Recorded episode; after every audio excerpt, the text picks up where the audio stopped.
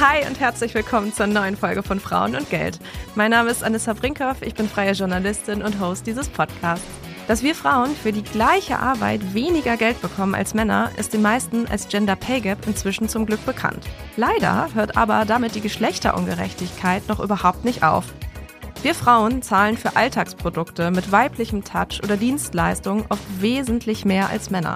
Einfach so komplett verrückt. So hat der Rasierschaum für Frauen einer großen Drogeriekette im Jahr 2019 sage und schreibe 109% mehr als der Rasierschaum für Männer gekostet. Mehr als das Doppelte. In einer großen Erhebung haben die Verbraucherzentralen ähnliche Beispiele für die Kosten von Reinigung von Klamotten oder Parfüm herausgefunden. Selbst der pinke Badezusatz für Mädchen ist teurer als der blaue von Jungs. Das soll mir mal bitte einer erklären. Und damit nicht genug, schließlich müssen Frauen ja auch noch Menstruationsprodukte kaufen, die Männer eben gar nicht brauchen. Und weil die Verbraucherzentralen an dem Thema seitdem dran bleiben, habe ich sie mir in den Podcast eingeladen. Zu Gast ist Sandra Klug, Abteilungsleiterin Geldanlage, Altersvorsorge und Versicherung von der Verbraucherzentrale Hamburg. Liebe Sandra, herzlich willkommen im Podcast. Dankeschön. Erklär doch mal zu Beginn, was machen eigentlich die Verbraucherzentralen? Was ist ihre Aufgabe? Also die Verbraucherzentralen sind gemeinnützige Vereine und die Aufgabe ist es in allen Bereichen, wo ein Verbraucher und ein Unternehmen gegenüberstehen, zu beraten, zu unterstützen, zu informieren. Ähm, wir sind auch politisch aktiv, indem wir Forderungen stellen. Ähm, ja, das heißt, ihr seid unabhängig vom Staat oder ihr ja. arbeitet mit dem Staat zusammen? Also grundsätzlich sind wir unabhängig. Ähm, wir kriegen natürlich staatliche Förderung, aber nicht komplett. Ähm, wir müssen auch eigene Einnahmen erwirtschaften. Okay. Ähm, wie sind die Verbraucherzentralen denn auf dieses Thema Pink Tax gekommen? Kannst du das mal erzählen? Ja, kann ich gerne. Allerdings muss ich auch bei meinen Kollegen nachfragen. Okay. Ich wusste das nämlich auch nicht. Das ist nämlich schon ziemlich lange her.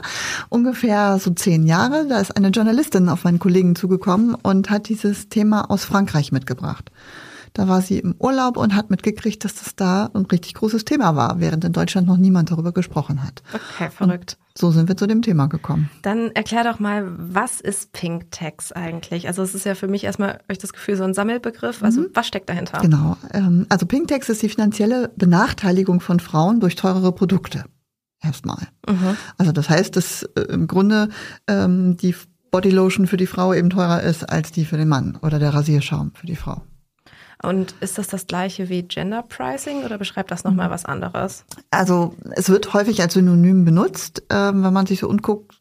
Aber das Gender Pricing ist eigentlich eher das Verhalten, also die Bepreisung okay. von einem Produkt. Das eine ist die Tatsache, das andere das Verhalten. Wie kommt es denn jetzt eigentlich auch aus Sicht der Verbraucherzentralen zu diesem Preisunterschied, zu dieser Pink Tax? Warum zur Hölle kommen Unternehmen auf die Idee, Produkte für Frauen teurer zu machen als für Männer? Das ist eine gute Frage, der ich versucht habe, auch privat nochmal nachzugehen. Okay. Ich habe nämlich einfach meine Friseurin gefragt, warum Männerhaarschnitte in aller Regel günstiger sind spannend. als Damenhaarschnitte. Genau.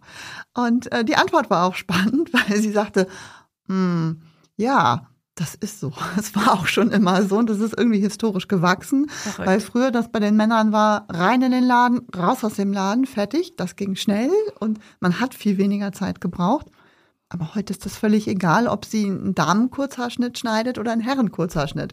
Oder einen Herrenlanghaarschnitt oder einen Damenlanghaarschnitt. Äh, und ich glaube, bei ihr habe ich so ein bisschen angestoßen, über die Preisgestaltung in ihrem Salon nachzudenken. weil sie irgendwie sagte, das ist in der Tat total unfair. Ja. Eigentlich müsste das nach Aufwand bepreist werden und dann wäre es irgendwie gleich bei Kurzhaarschnitten. Mal gucken, was passiert.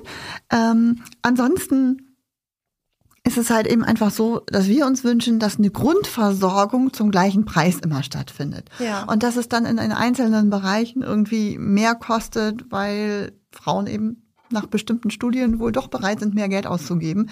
Das ist ja irgendwie im Grunde völlig in Ordnung. Aber eigentlich muss jeder die Chance haben, günstig zum gleichen Preis an die Produkte oder die Dienstleistung zu kommen. Ja, ich habe gelesen, dass die Wirtschaft argumentiert, dass Frauen höheren Anspruch an das Design von Produkten haben und oft kleinere Mengen brauchen. Deshalb seien die Produkte halt eben teurer in der Herstellung. Ist da was Wahres dran? Möchte ich, dass mein Einwegrasierer schöner aussieht, als Männer das möchten? Also ich weiß nicht, ob du das möchtest.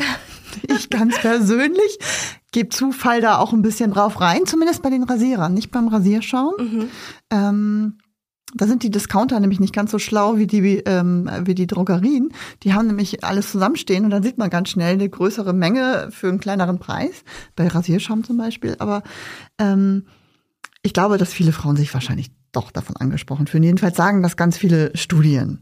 Und ähm, die Argumentation mit den kleineren Mengen halte ich allerdings völlig an den Haaren herbeigezogen. Ähm, ich weiß nicht, wie das so bei dir zu Hause ist, aber die Bodylotion verbrauche, glaube ich, nur ich. Ja. Die Männer eher nicht. also insofern, mh, mm, ähm, ja, man muss für alles ein Argument finden. Fällt wohl eher darunter. Ja, Ihr beschäftigt euch ja auch immer noch mit dem Thema und untersucht mal immer mal wieder die mhm. Preise. Bei welchen Produkten gibt es denn inzwischen noch den größten Preisunterschied? Ähm, also tatsächlich muss ich erstmal sagen, dass es wirklich ein bisschen besser geworden okay, ist. Also gut. es ist zumindest ein bisschen auf dem richtigen Weg. Ähm, aber es gibt immer noch Preisunterschiede ähm, im Bereich von Rasierartikeln. Ähm, und ähm, ich habe heute Morgen noch mal geguckt, äh, beim Eau de Toilette haben wir doch auch noch, immer noch gravierende Unterschiede Parfum. Verrückt, oder? Weil selbst da könnte man ja inzwischen sagen, wer sagt eigentlich, dass das äh, jetzt für Männer oder für Frauen ist? Es kommt doch einfach ja, darauf an, dass mir gut. der Duft gefällt. Das hat äh, Kevin Klein ja schon in den 90ern mit CK1 und CKB, das war immer genderneutral, ähm, hat sich aber irgendwie in der Masse nicht durchgesetzt. Mhm. Und ich mhm. glaube, es ist so das Design der Flakons, was halt irgendwie bei Frauen immer viel, viel aufwendiger ist als bei den Männern. Nicht immer, aber meistens. Und dementsprechend vielleicht auch ein bisschen mehr Geld kostet in der Produktion. Vielleicht. Ähm, aber es hat auch ganz viel mit Menge zu tun, mit Füllmenge. Ah, okay, ähm, also ich habe heute Morgen nochmal den kleinen Check gemacht und die Produkte, die wir schon mal getestet haben, nochmal online irgendwie geguckt, wie sieht's denn da aus? Und ähm, da habe ich tatsächlich gesehen, wenn man die 30 Milliliter von dem Produkt äh, zugrunde legt, ähm, dann war das Frauenparfum geringfügig günstiger. Wenn man die 15 Milliliter zugrunde legt bei den Frauen, dann hätten wir einen Literpreis von knapp 800 Euro. Und bei den 30 Millilitern hochgerechnet hätte man einen Literpreis von knapp 500 Euro. Okay. Das fand ich ganz schön krass, Auf ehrlich gesagt. Fall, ja.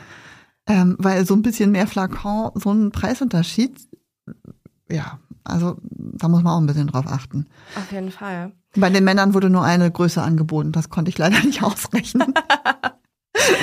Äh, der erste große Forschungsbericht über Preisdifferenzierung nach Geschlecht, also dieses, diese Gender Pricing Gap in Deutschland wurde von der Antidiskriminierungsstelle des Bundes in Auftrag gegeben.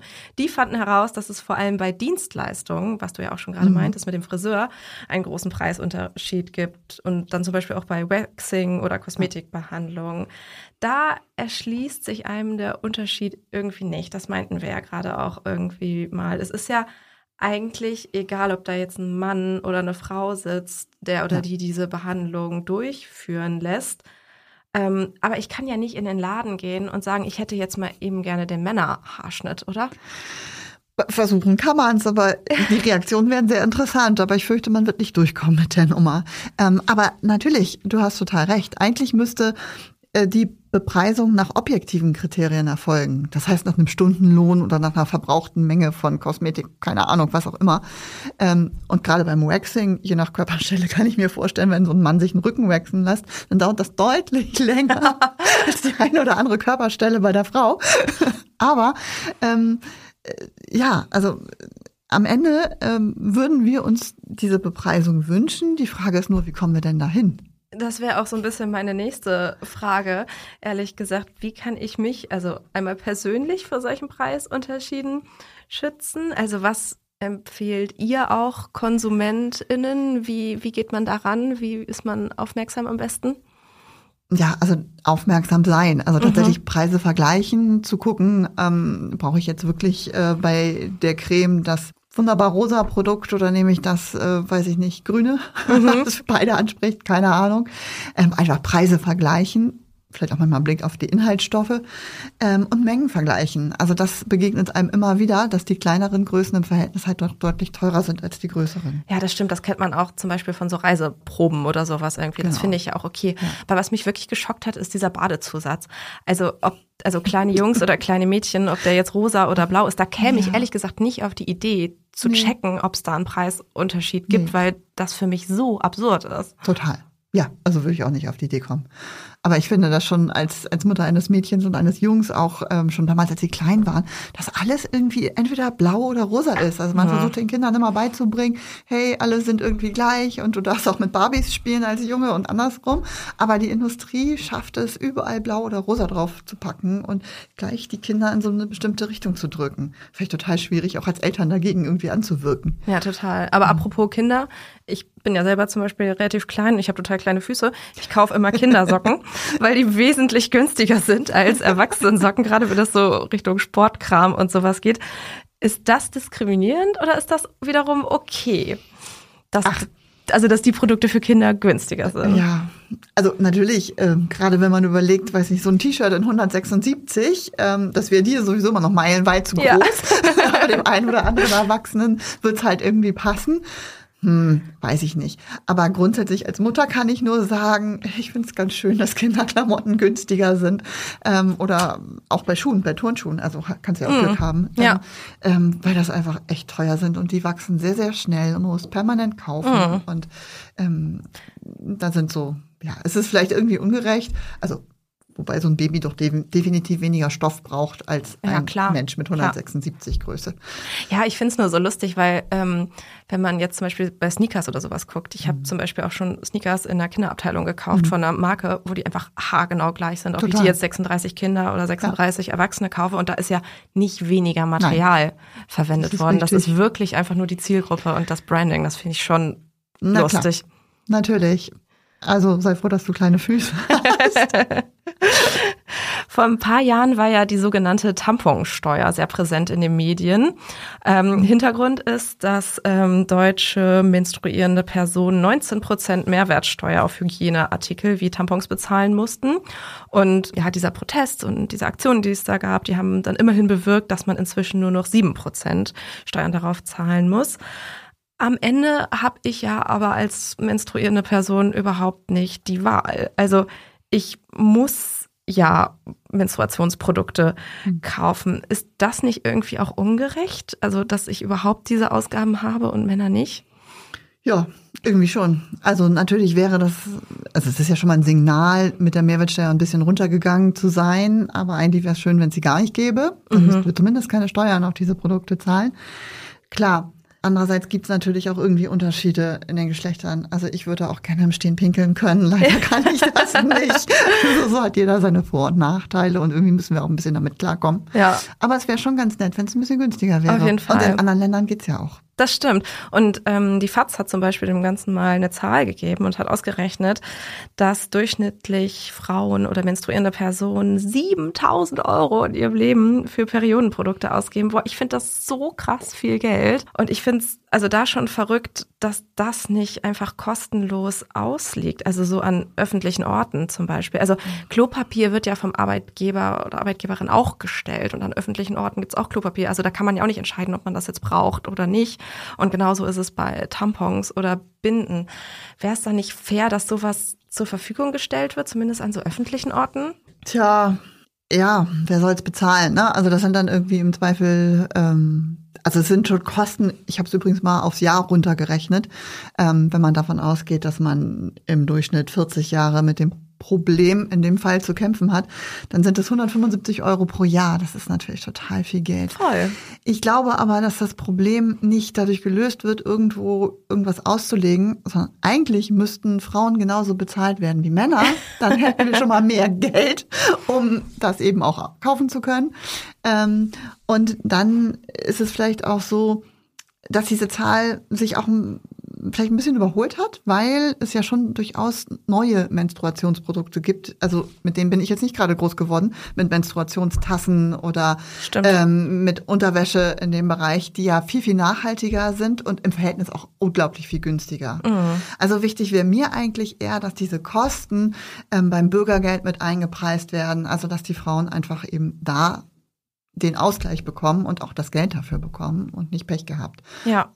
Ob wir wirklich mit öffentlich auslegen. Ey, ganz ehrlich, ich habe da Bilder im Kopf. Wenn da alle rumkrabbeln, möchte ich das vielleicht auch nicht. Unbedingt. Okay, das macht neue Probleme auf, auf jeden genau. Fall. Ähm, wenn man nochmal so auf die persönliche Ebene geht. Ich würde immer von mir sagen, dass ich in einer sehr gleichberechtigten Beziehung lebe, weil ich da auch sehr viele Diskussionen ähm, austrage und mein Freund da aber zum Glück auch total offen ist oder auch vieles selber anspricht.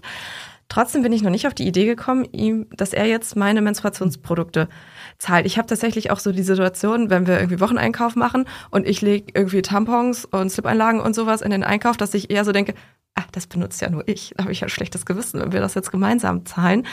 Eigentlich ist das ja Quatsch, oder? Naja, Weiß ich nicht. Also ich ticke irgendwie genauso. Ich würde das jetzt auch nicht verlangen.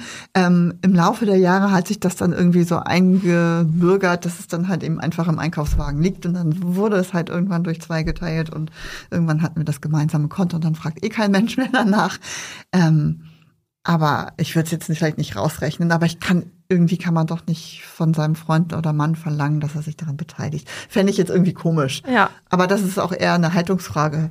Also Stimmt, das müsste, äh, müsste jeder oder jeder für sich ähm, entscheiden, weil zum Beispiel spätestens, wenn es um Verhütungsprodukte geht, wo halt, also gerade wenn es die hormonelle Verhütung ist, einfach nur der Frauenkörper bisher, also Produkte hat, die da wirken, da wäre ich zum Beispiel immer dafür. Also da habe ich in mhm. Beziehungen immer dafür gesorgt, dass Auf der Mann Fall. das mitzahlt irgendwie. Auf jeden Fall. Ich auch. Aber es ist so lustig, welche Scheren man irgendwo im Kopf hat oder Grenzen, wo man einfach noch nicht drüber nachgedacht hat. Stimmt. Aber ich weiß nicht. Also, ja, es ist einfach irgendwie so mein Körper, mein Bereich. Das ja. muss ich irgendwie auch nicht teilen. Ja, finde ich auch total in Ordnung. Aber welche Rolle spielen Männer denn generell bei dem Thema Pinktex? Was könnten oder sollten sie tun? Ich vermute, dass sie die Werbung und die Preise machen, aber ich weiß es nicht so genau. ähm, nein, ähm, naja, natürlich ähm, haben wir an der Stelle die einzige Chance, was dagegen zu tun, indem wir laut werden. Mhm. Ähm, und es ist natürlich schön, je mehr Menschen einfach laut werden und egal, ob es Männer oder Frauen sind oder wie auch immer. Jeder, der sagt, irgendwie ist das unfair und wir wollen das geändert haben, hilft ja an der Stelle. Mm, das stimmt auf jeden Fall. Und das ist wieder, wenn nur die Betroffenen dafür versuchen, Aufmerksamkeit zu raisen, dann genau. liegt es halt auch wieder nur bei den Betroffenen. Ne? Sehe ich auch so. Welche Konsequenzen zieht denn die Politik inzwischen? Also dadurch, dass ihr das ja so sichtbar gemacht habt, das Thema, und ist diese Preisunterschiede, das sind ja Fakten, das mhm. ist ja offensichtliche Diskriminierung. Müsste es hier nicht noch andere Gesetze oder Regeln oder so geben? Ja, das ist eine relativ, also finde ich, schwierige Frage, mhm. weil ähm, du im Grunde ja jedes Produkt bekommen kannst. Also dir wird nicht der Zugang zu irgendwas verwehrt. Okay es gibt das ja. Das ist ne, die sogenannte Bückware, also ganz unten gucken und dann irgendwie ganz links oder rechts, wo eben keiner vorbeigeht. Da stehen die günstigen Produkte, die irgendwie vielleicht eben nicht so ähm, genderspezifisch aufgezogen sind. Und ähm, der Zugang zu jedem Produkt ist da. Insofern kann man, finde ich, da nicht so gut regulieren. Man kann eigentlich nur mit weiter Druck ausüben, wirklich was am Markt verändern. Und ähm, ja, das werden wir tun und das sollten alle anderen eben auch tun. Okay. Du bist ja in deinem Job auch zuständig für die Themen Altersvorsorge und Versicherung.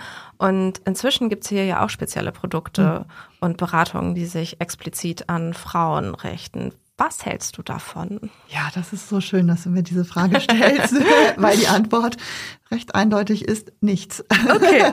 Denn erstmal gibt es keine speziellen Produkte für Frauen. Geldanlage ist Geldanlage oder Altersvorsorge ist Altersvorsorge. Es ist völlig egal. Das gilt für jeden Mensch gleich. Was unterschiedlich ist, sind die Ausgangspunkte. Mhm.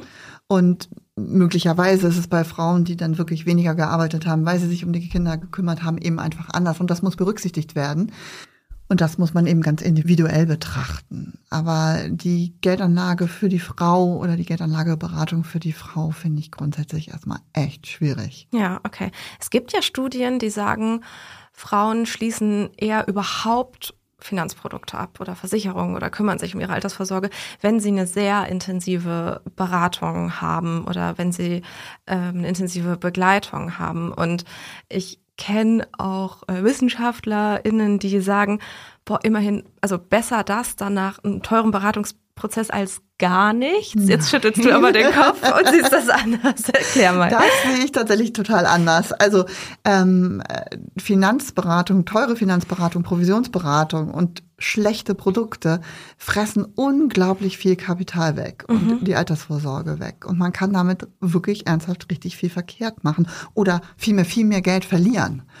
Ähm, und gerade auf dem Campus bei den Wissenschaftlern gibt's ja äh, eine Beratungsgesellschaft, die da sehr, sehr aktiv ist. Und ähm, da wird wirklich echt viel Geld für schlechte Produkte und nicht bedarfsgerechte Produkte verwendet. Und ganz ehrlich, eine Honorarberatung in Anspruch zu nehmen, ähm, ob es nun freie Honorarberater sind oder die Verbraucherzentralen, das kostet 160 Euro bei uns und man hat einen ziemlich guten Fahrplan, was man machen muss und wie man es machen muss hinterher. Denn das ist kein Hexenwerk. Ne? Also das ist wirklich keine Raketenwissenschaft. Das kann man mit ganz einfachen Mitteln ziemlich gut auf die Beine stellen. Und da braucht man wirklich A, kein Versicherungsprodukt und B, keine teure Provisionsberatung. Und auch kein Finanzcoaching für viele tausend Euro. ja, ein äh, kritisches Thema, auf jeden Fall. Ähm, aber dann sag doch nochmal konkret, was ist dein Vorschlag gegen diese Finanzprodukte und Finanzberatungen konkret für Frauen? Also das Bedürfnis ist ja anscheinend da. Also viele mhm. Frauen ich kenne es auch von mir selber, ich fühl's, ich fühle mich wohler in einer Situation, die auf mhm. meine Lebenssituation, die auf mein, mein Wissen, auf mein Gefühl abgestimmt ist, als wenn mir da der junge Bankberater gegenüber sitzt, ja. wo ich mir so denke, okay, wir haben nichts gemeinsam und du hast null Ahnung, wie mein Leben aussieht. Ja. Wie, ja, wie ist dein Gegenvorschlag? Genau, also das kann ich total nachvollziehen. Man, man braucht jemanden, mit dem man darüber reflektieren kann. Ähm, aber die, sowohl der Bankberater als auch alle anderen Berater sind keine Berater. Das sind Verkäufer. Die wollen dir einfach nur irgendwelche Produkte verkaufen, nicht bedarfsgerechte Produkte, das ist dem scheißegal im Zweifel, sondern einfach Produkte, wo ähm, ganz viel Provision für ihn mal rumkommt. Und deswegen kann der dich einfach nie neutral beraten. Und ähm, wichtig ist es einfach, sich selber ein bisschen mit dem Thema zu beschäftigen. Im Zweifel, wie gesagt, die Verbraucherzentralen beraten dazu. Da hast du die Ansprechpartner, die auch neutral sind, weil wie gesagt, unser Beratungsinteresse ist im Zweifel das Honorar, was wir dafür bekommen. Alles andere ist uns wurscht. Mhm. Wir, uns geht es wirklich darum, die Leute da abzuholen, wo sie stehen und in die Produkte zu bringen, die vernünftig sind. Und ähm, das machen nicht nur Verbraucherzentralen, das machen eben auch Honorarberater. Ja, auf jeden Fall total spannend.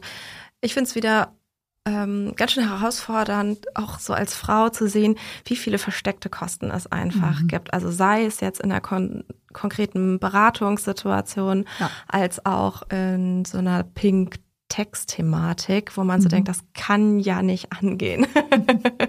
Vielleicht abschließend dann einfach nochmal die Frage, was rätst du HörerInnen jetzt einfach im Umgang mit diesem ganzen Thema? Ich finde es ja schon total hilfreich, dass wir hier so offen darüber sprechen und dass wir das Wissen vermitteln. Wie kann man individuell noch mit dem Thema umgehen? Wie kann man sich da so ein bisschen gegen wappnen?